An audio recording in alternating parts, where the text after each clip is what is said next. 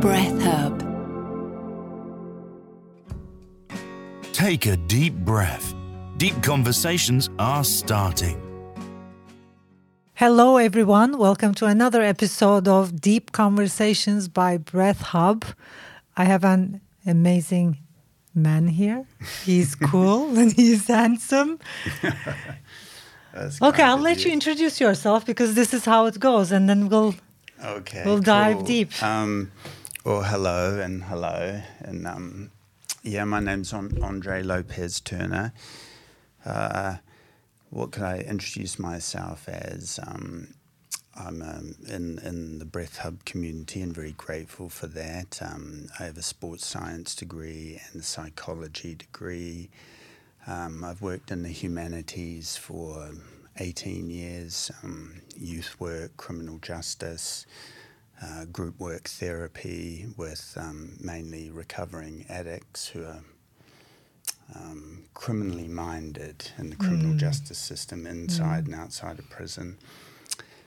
I've written a few books. I do the odd podcast. I have my own kind of burgeoning company called Body, Breath and Mind. I want to work on the body, the breath and the mind. I'm from New Zealand, Aotearoa, New Zealand, which is the Māori name for New Zealand. I've done a lot. I'm not a big self-promoter. That's probably the hardest question you would ask me. I've what else? I did restorative justice facilitation in the New Zealand criminal justice system, but I didn't practice it. But I qualified in it. I would actually love to hear more about that. Like, how does someone get involved with that work? Because I think we're all, with our past journeys and with our own original story, we kind of like get it, attracted to certain kind of people. So what was the thing that drew you there, your attention and forward towards there? Yeah, it's a good question. I mean, I think, apart from, on a cultural level, being a New Zealander, self-promotion is not a big one on that one. So what drew me into working with people, drugs and alcohol, youth work, criminal justice and restorative justice, which I trained in but didn't actually do because I left the country. What did it for me, I think, is wanting to be useful. So that purpose idea, I hear that you're very strong about, wanting to be useful, make a difference with people in communities, impoverished, disadvantaged, and injustice. So I'm very lucky in the sense I come from a mother who was what you could call a strong radical feminist. So that kind of would have unconsciously played out for me. My dad, who was a poet laureate and also into massive green issues to this day, has an NGO. So that would have had an effect on me. An auntie who's a Sikh woman who was the mayor of our city for 9 years, and during her 9-year tenure, half of it I was just a hedonistic, dumb, sort of try-hard surfing student. So I should have been more. But that, I woke up to the world and its injustices after I'd left university, actually. Because of recessions and what's kind of happening here. So these kind of things, I think, play out. My uncles, international sportsmen, but always interested in social justice issues. So I think when that happens, you sort of kind of get shaped unconsciously and consciously, but maybe it's also me. So that drew me into... working with and for people, I guess. Initially, as I kind of was really into sport because in New Zealand everyone wants to be an All Black rugby player and a netball player. Okay. Right? Yeah. And, you know, I think you would really like that idea of, you know, men, guys, boys go. The netball team is very big, like it's on like TV, it's live and that kind of thing. Those two journeys, you want to be a rugby player, a netball player, or a cricketer. Yeah. And then you realise that, you know, you don't have certain capabilities to get you there. I play quite a high level of cricket. But, you know, anyway, so these kind of things. Is that sort of a kind of a roundabout answer? No. So you're kind of like you grow up in an environment which is very humanistic, I would say, and that led you into caring for him. And what I see in the story is all about, I think, I'm also a strong believer that we are all breath workers and teachers, people who very much care for humanity, because it's not an easy task. It's not an easy like especially, you know, your thing being interested in supporting criminals, and it's not an easy task. It's like it's not a path everyone chooses. Like it needs a huge human side, and also a huge heart and dedication. And yeah, definitely. I mean, I can identify with the sort of. The light level of substance abuse that you do, well, we did as teenagers in our early 20s. So that drew me to the drug and alcohol work. Then alongside I did a paper in Māoridom, in university, a Māori paper, just one, but I always had a strong affinity, with the Māori people, and unfortunately, they've suffered through colonialism and things like that, I guess. And then you're right, New Zealand is a very, very progressive place. I think 1893, women had the vote, which is the first place in the world. I remember going to see that film on the suffragettes a few years ago, and I was sitting there all through this film going, this is annoying me a bit. Hang on, what's going on here? This is, about the English and Emmeline Pankhurst. I'm thinking, we did this, or they did this a long time ago. And then it came to the credits, and it went through all the country. So there is a real progressiveness in there. Some people, the treaty that was signed between the English and the indigenous people, the Maori people, it's argued over, it's fought over. It's relatively progressive, actually. It says the country is yours. Yeah. I mean, there's a certain activism and Māoridom that would tear me apart on certain levels because they would hate it and say it's really, really bad. But if you look at around the world, it's progressive. We have Māori in our education system now, and these kind of things. So I think, and New Zealand went anti-nuclear in the early 80s. I was like a little kid, but that had a significance. And we had almost a civil war about apartheid with South Africa and rugby. So in many ways, New Zealand is very progressive. Now we've got a female prime minister, and I think Jacinda is our third or fourth female prime minister. She's 37. Yeah. So it is a progressive place like that. Yeah, it is. And I think that kind of wraps up. Yeah, that's kind of, It doesn't mean everyone does humanitarian work or whatever. Yeah, of course. There's all sorts of people there too. So how did your work evolve? Now you're doing mind, body, breath.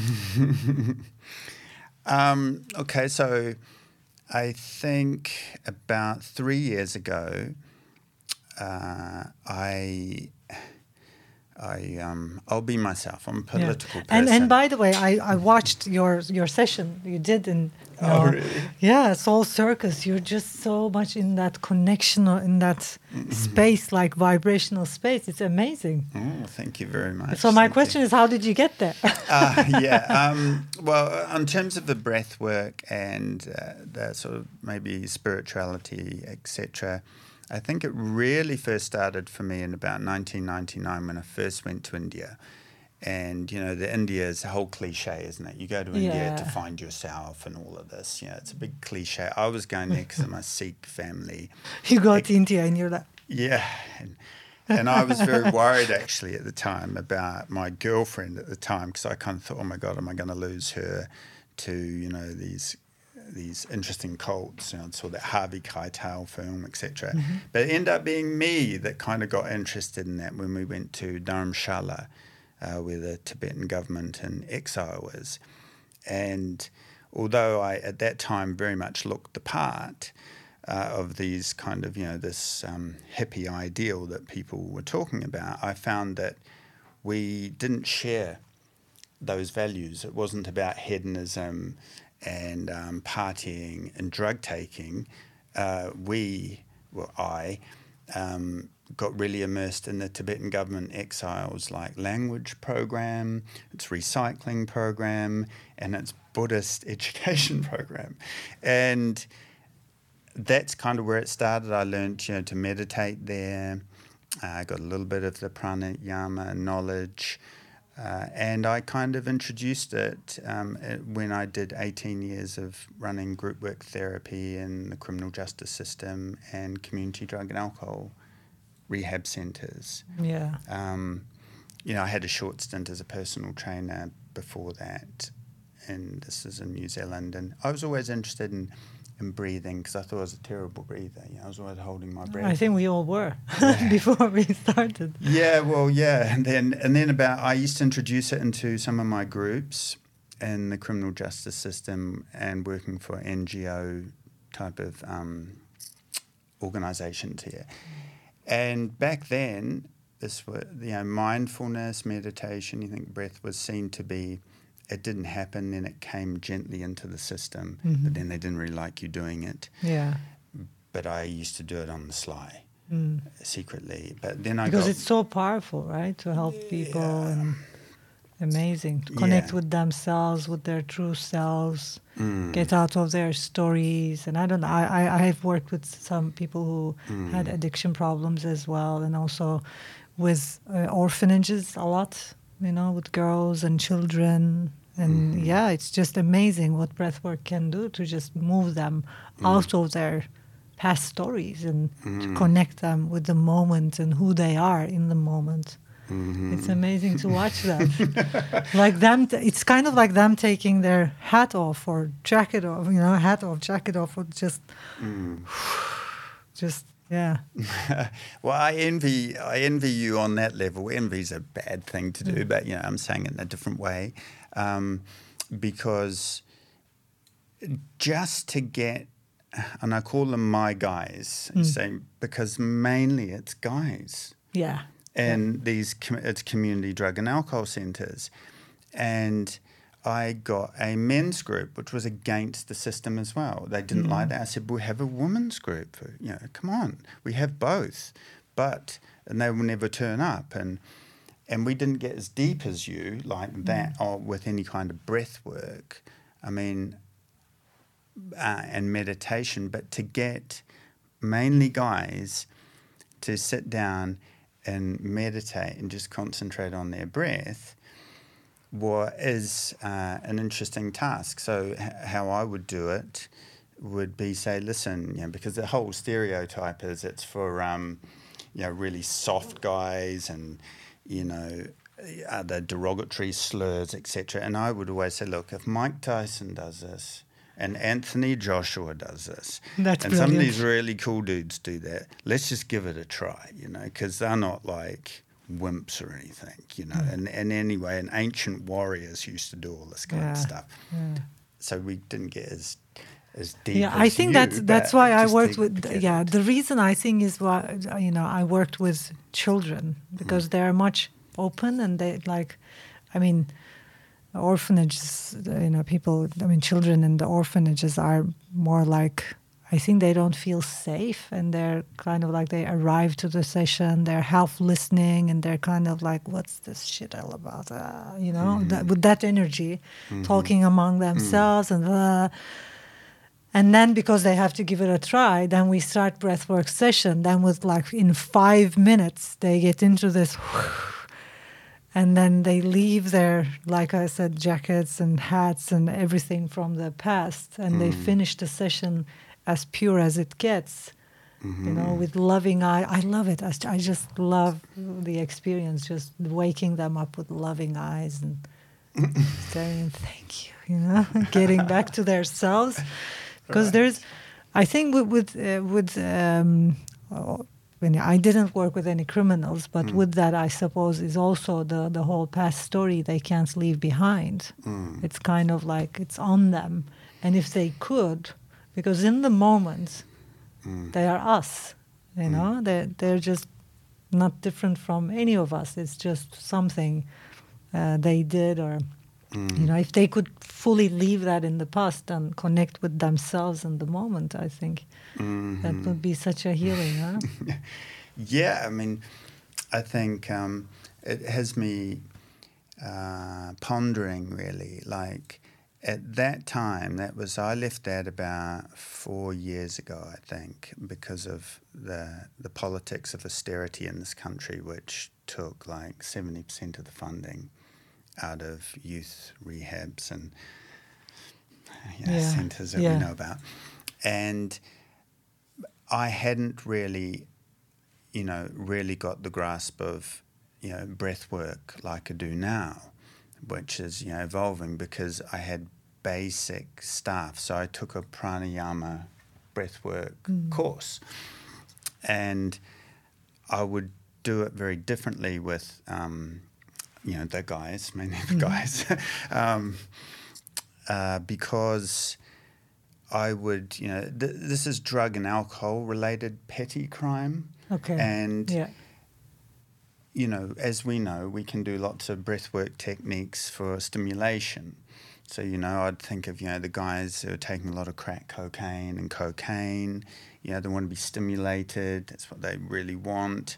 So we can do stuff, you know, Bastrika, Breath of Fire. We can, you know, we can do the tumos and things like that. But I didn't know that then. Right? You know, this was, you know, like 4 or 5 years ago.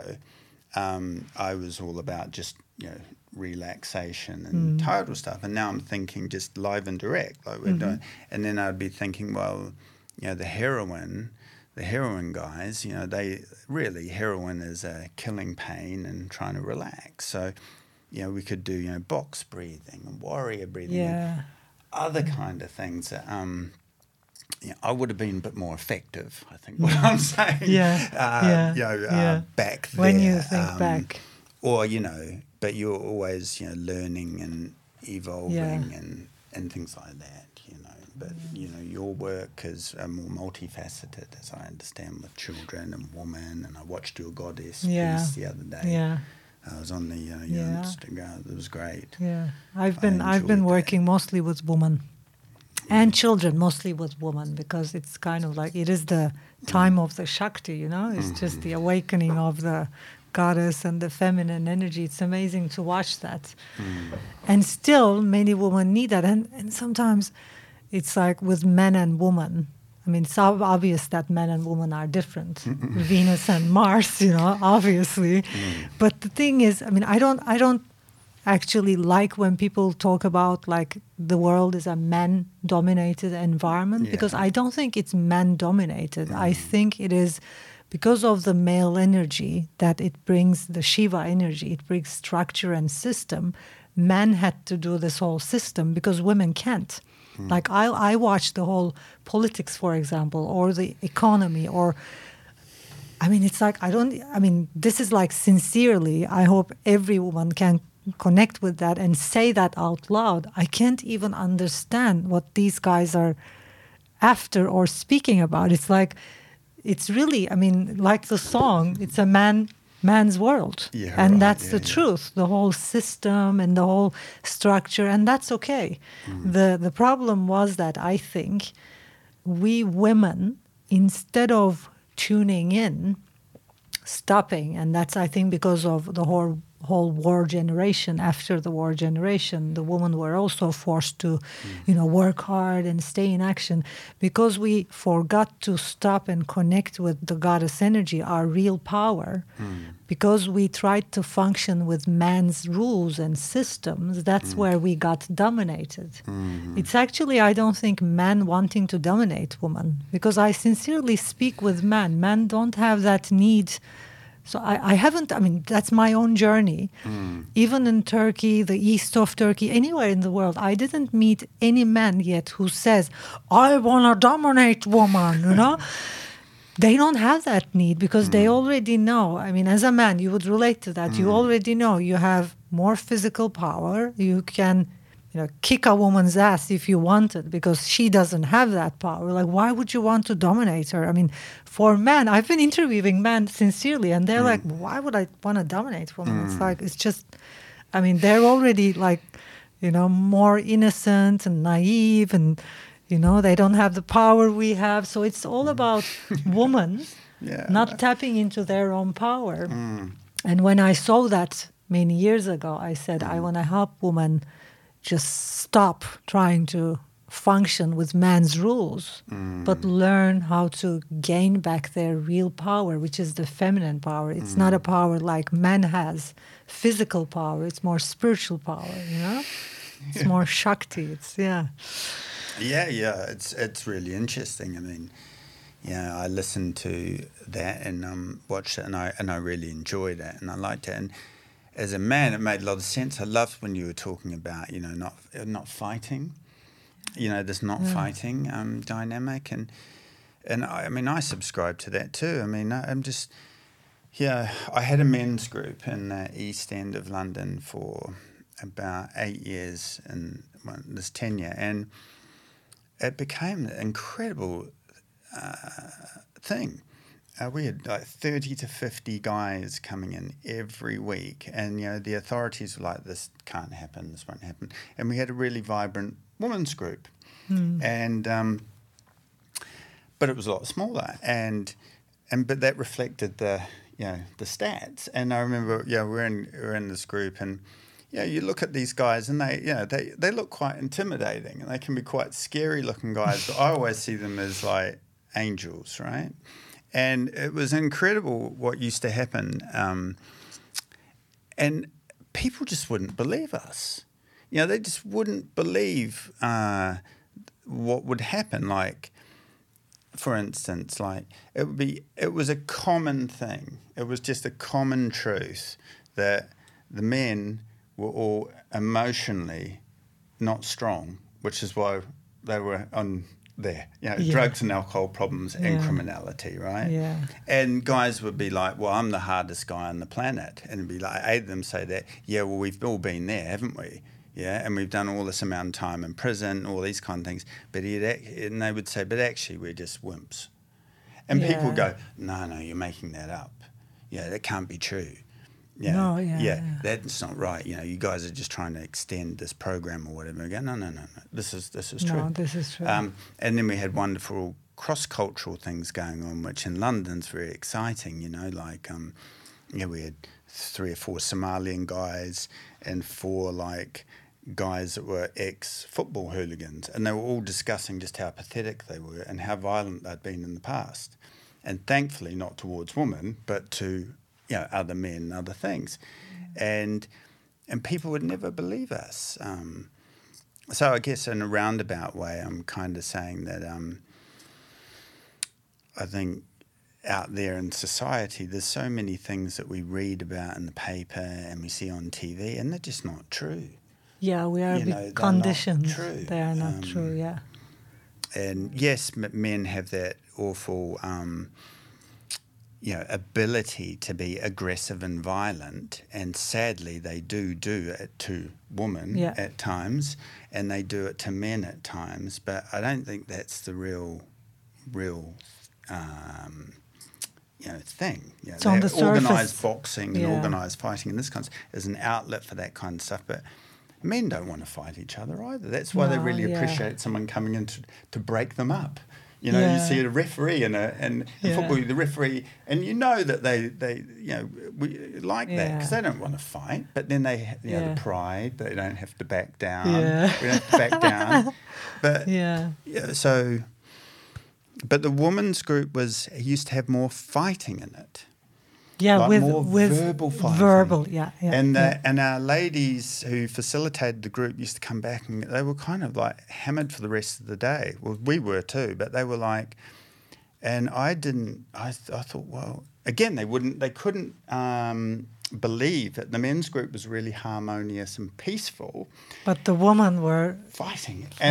I mean, tell me if I'm wrong. I'm right or wrong. I'm sure I'm wrong. But this lady once said, well, she said it's because the men all realise that there's a few top alpha dogs and there's a couple of physical big specimens that could hurt everyone. Everyone's sort of nice and cooperates, right? And the ladies are all fighting each other about, how they look and what they're wearing and this kind of stuff. And the men don't do that as much or something. And I was like, well, I'm glad that there's no fighting in our group. That's all I'm happy about. But this competition was a different kind of competition or something. Yeah, very different. I mean, with women, it's just so different. And the thing is, I mean, what I've seen, I work with men and women separately together, and so the male energy is so much structured. It's so much systematic. It's just a straight line. Mm.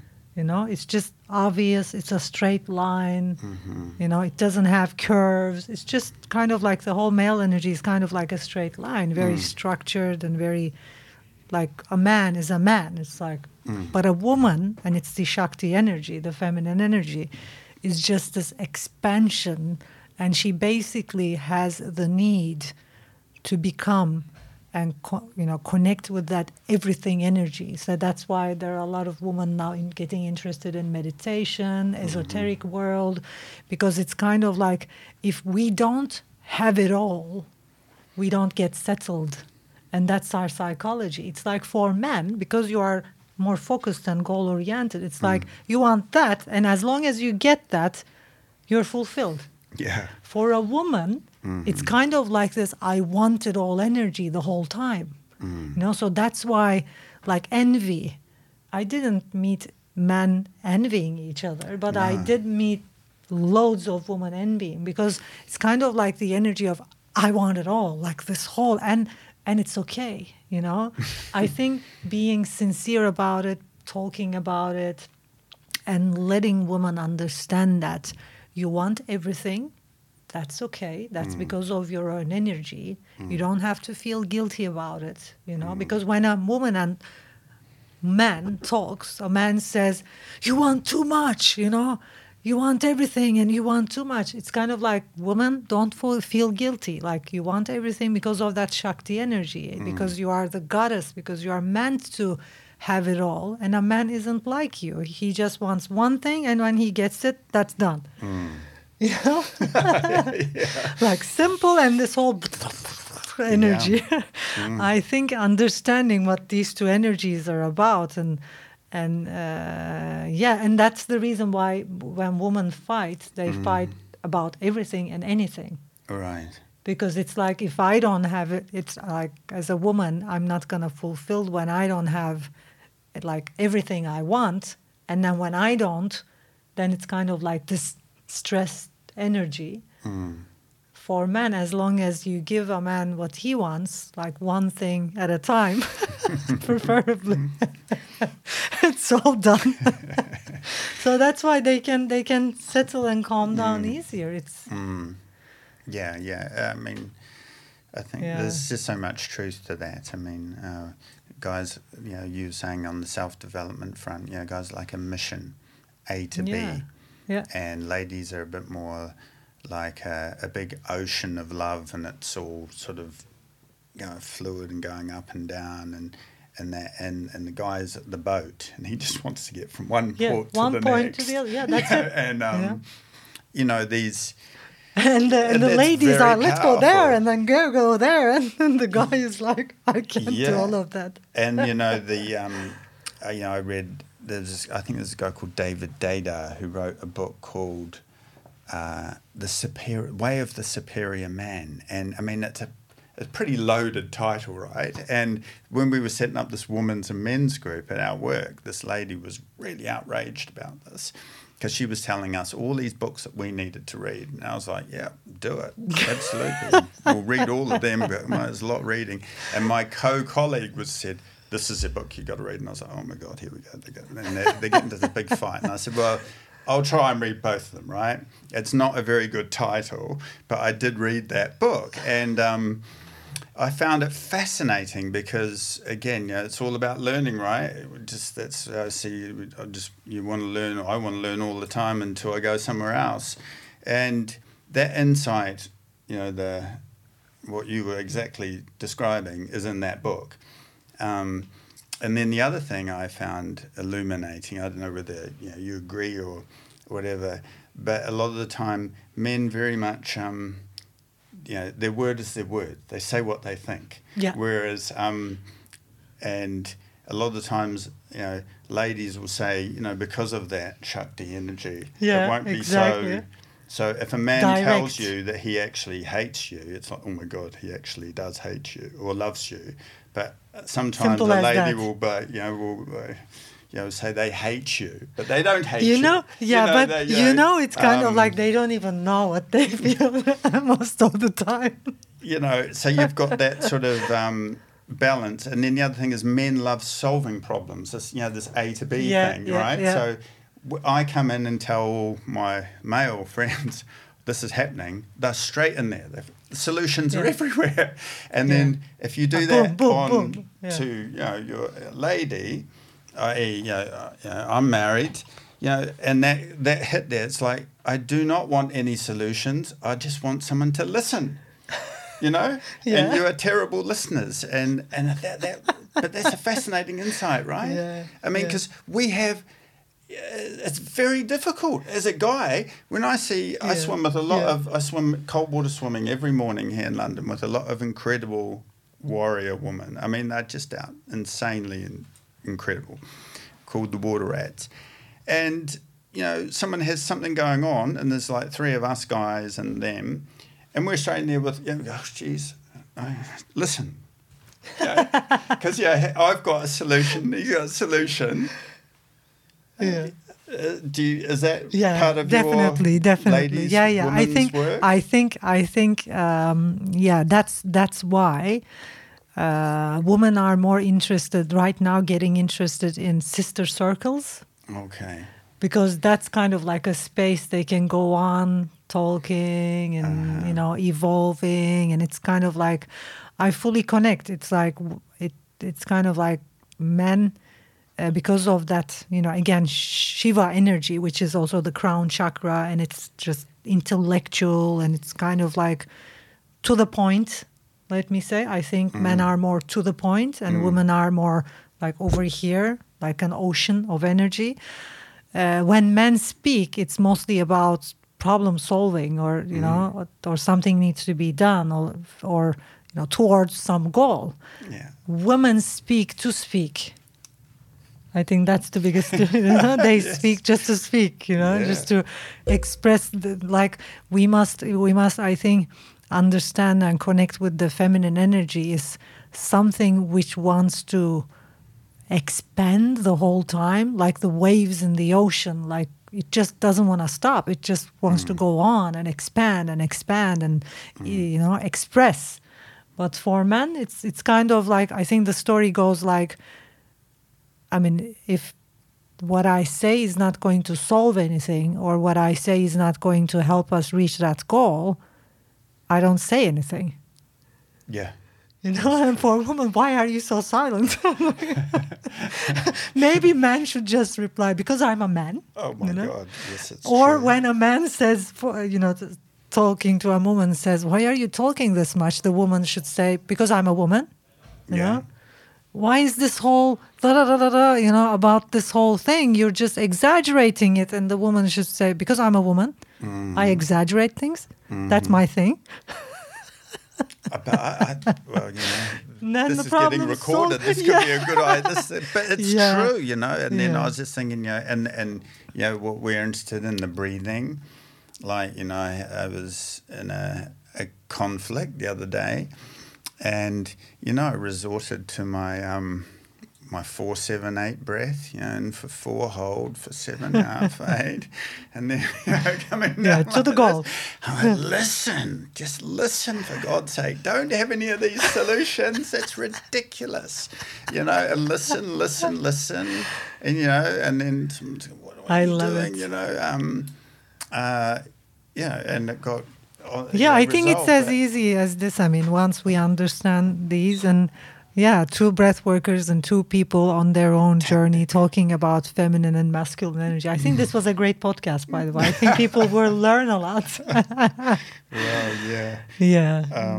I think they figure people who are listening to this podcast right now, I think they learned a lot about the feminine and masculine energy. Yeah, which is amazing to watch. It's like, yeah, with support groups, the whole group. The lady group is very much different than the male groups, for sure. Mm. Mm. And in the breath world, you know, breath work world, that's why many men are drawn to Wim Hof. Mm. You know, like to the point, goals, goal-oriented, brilliant. And like I'm not drawn to Wim Hof, although I know he's doing something great. Mm. It's very so much male, and women are more drawn to like the sacred breath work and connected breath work, like more feminine meditative breath work. It's also very interesting to watch what's happening in the meditation and breath work communities as well. Yeah, that's very true. I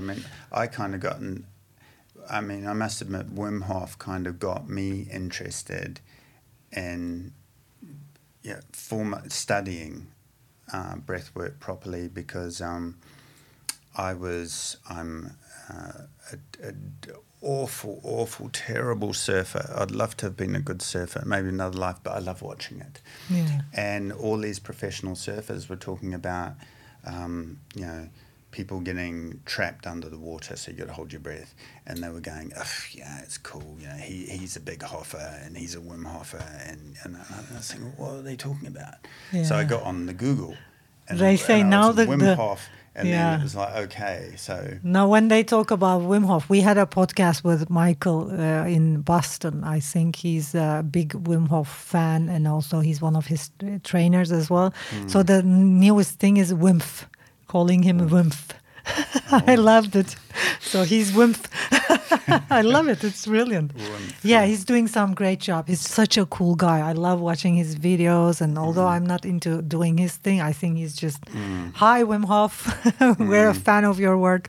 Mm. Yeah, he's just doing great. Thank you for all this amazing conversation. I have one last question, as you know, that's coming.